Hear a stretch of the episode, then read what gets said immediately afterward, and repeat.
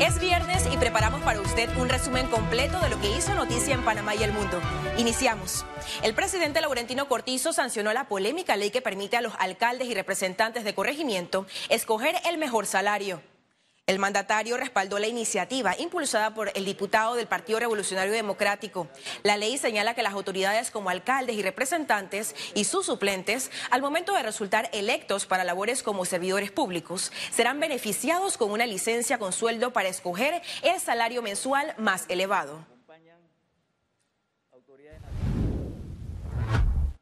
La Asamblea Nacional podría citar al director de la Caja de Seguro Social, Enrique Lao Cortés, para que rinda cuentas por la desaparición de 19 mil dosis de fentanilo.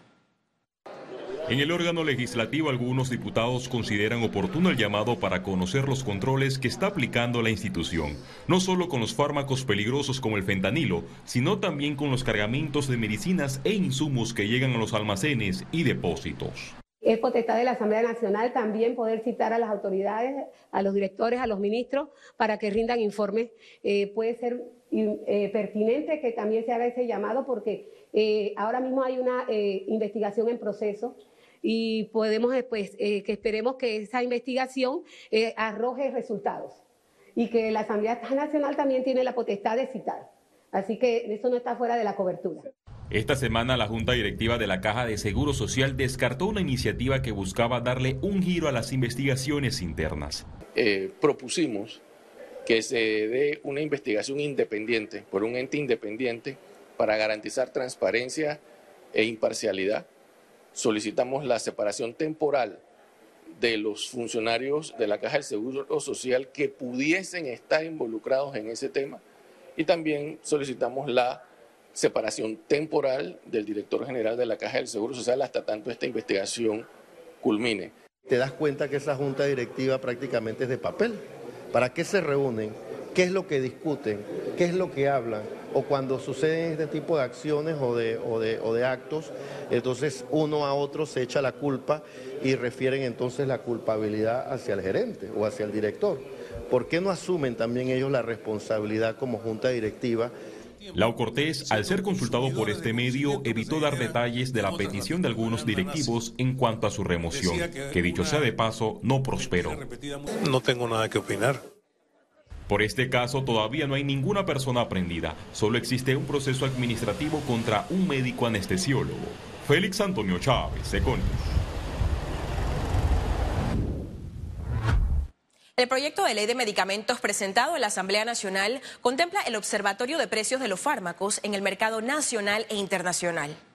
Va a haber un equipo eh, de gobierno, sociedad civil, pacientes, empresas, donde vamos a ver nosotros esos precios a nivel internacional. ¿Cuánto cuesta una amlodipina en, en la farmacia privada y cuánto cuesta a nivel internacional? Para poder tener un promedio y decir, tres centavos, bueno, de tres centavos para abajo es lo que se puede entonces negociar en los pliegos de participación de las empresas.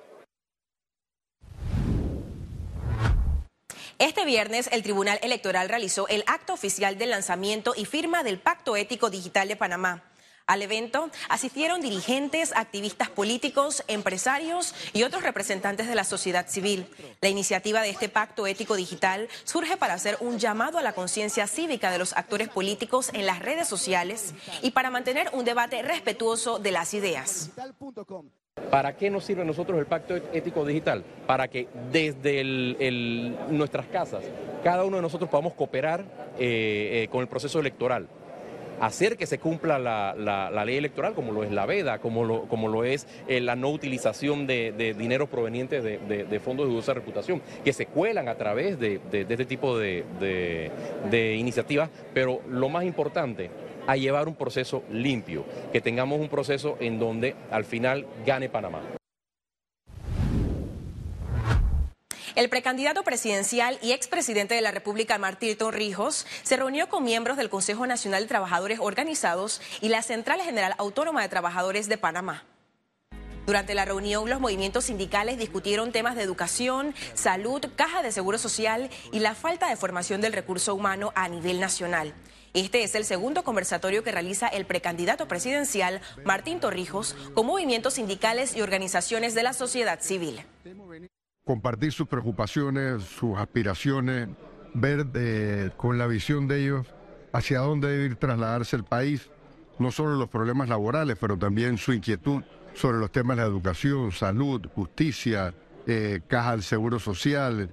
En fin, yo creo que es muy reconfortante encontrar a panameños preocupados por su país y dispuestos a actuar para buscar las soluciones. El presidente del partido Cambio Democrático, Rómulo Rux, presentará el lunes 3 de abril su postulación a las primarias presidenciales de este partido, que se realizará el próximo 9 de julio. La presentación de la postulación de Rux será a las 12 del mediodía en la sede principal de esta agrupación política. El anuncio se da luego que el Tribunal Electoral publicara el nuevo reglamento y calendario de elecciones primarias de este colectivo.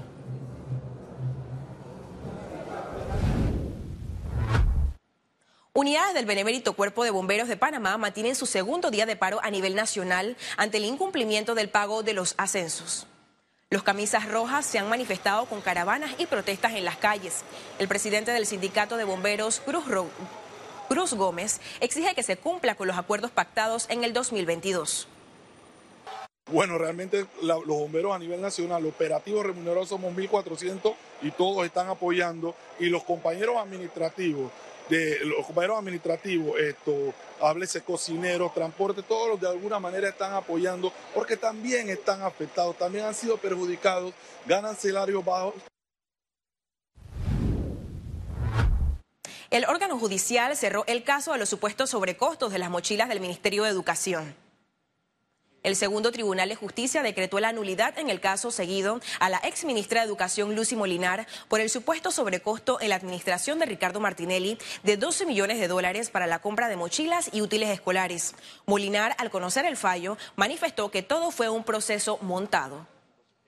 Hoy vine a notificarme del cierre por nulidad de un proceso que cuando surgió provocó no sé cuántos cientos de titulares y programas de opinión, mochilas con sobrecostos, mochilas, etcétera.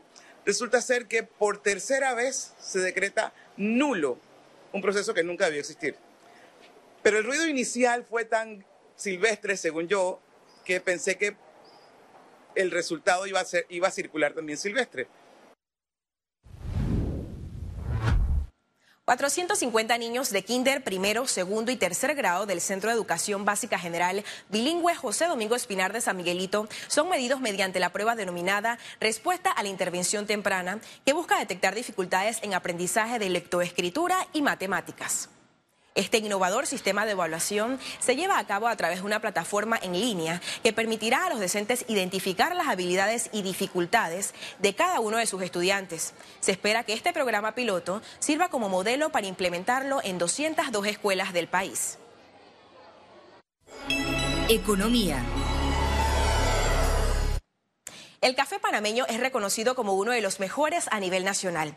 Este viernes desarrollaron la primera feria de café en Panamá, en la que productores, proveedores e instituciones se encontraron para hacer negocios. Se trata de la primera edición de la Expo Café Mi Pyme 2023, organizada por la Autoridad de la Micro, Pequeña y Mediana Empresa AMPYME. En este espacio incentivaron el intercambio entre pequeños y grandes productores y comercializadores de café de Panamá. Lo primero que queremos es que todo el mundo haga negocio, que todo el que está aquí presente haga negocios para su bienestar. Pero más allá de eso, que Panamá se vea beneficiado de una cadena de valor, de un producto que está creciendo, que está llevando el nombre de Panamá en alto, el café panameño el mejor del mundo. En un recorrido por la exposición encontramos varios tipos de café panameño. Los productores a nivel nacional buscan expandirse con este negocio. El 60% de la producción de Capira es de, de personas de muy bajos recursos y que tienen el modo de subsistencia a nivel del café, razón por la cual nos motivó y nos ha orientado a seguir este este proceso de una planta tan noble que le da tanta vida a tantas personas. Nosotros producimos café allá, pero lo desconoce, pero ahora estamos dando de conocer que en la comarca producimos café y café naturalmente 100% así y nosotros el rubro más potente en la comarca es el café. Una Una opción son las cooperativas para que pequeños productores en conjunto puedan comercializar su producto. Desde ProPanamá, la institución que promueve negocios en el extranjero, y el INADE desarrollan opciones para mejorar la cadena de valor del café en Panamá y aumentar las exportaciones. Para ver qué otros productos podemos hacer con el café, con el desecho de café y cómo faltan eslabones dentro de la cadena de valor, más capacitación, escuelas de baristas, centros de investigación y desarrollo para generar las semillas para el café, para generar abonos especiales para el café. Nosotros vamos a estar presentando aquí cursos del área de gastronomía, todo lo que es la atención en restaurantes, cafeterías, eh, baristas, que son parte de los cursos que ya cuenta la institución. En el espacio también hubo proveedores de máquinas para cafeterías y utensilios para exportar. Culminaron las principales ferias comerciales de la Cámara de Comercio, Industrias y Agricultura de Panamá. Dejaron una derrama económica al país de más de 48 millones de dólares. Se trata del Expo Comer, Expo Logística Panamá y Expo Turismo Internacional que se desarrollaron del 28 al 30 de marzo en el Panama Convention Center en Amador. En estos tres días, las exposiciones registraron transacciones arriba de los 134 millones de dólares. Además, hubo intercambio de contactos y cierre de negocios con los 20 mil asistentes.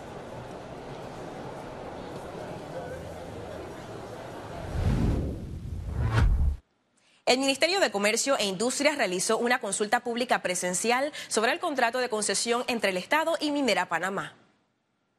Esta reunión la realizaron con 200 moradores de comunidades aledañas a la mina Cobre Panamá para darle detalle de los acuerdos establecidos en el texto final del contrato y responder a sus dudas. A la fecha, más de 9.000 personas han ingresado a la plataforma Ágora para emitir sus comentarios al respecto.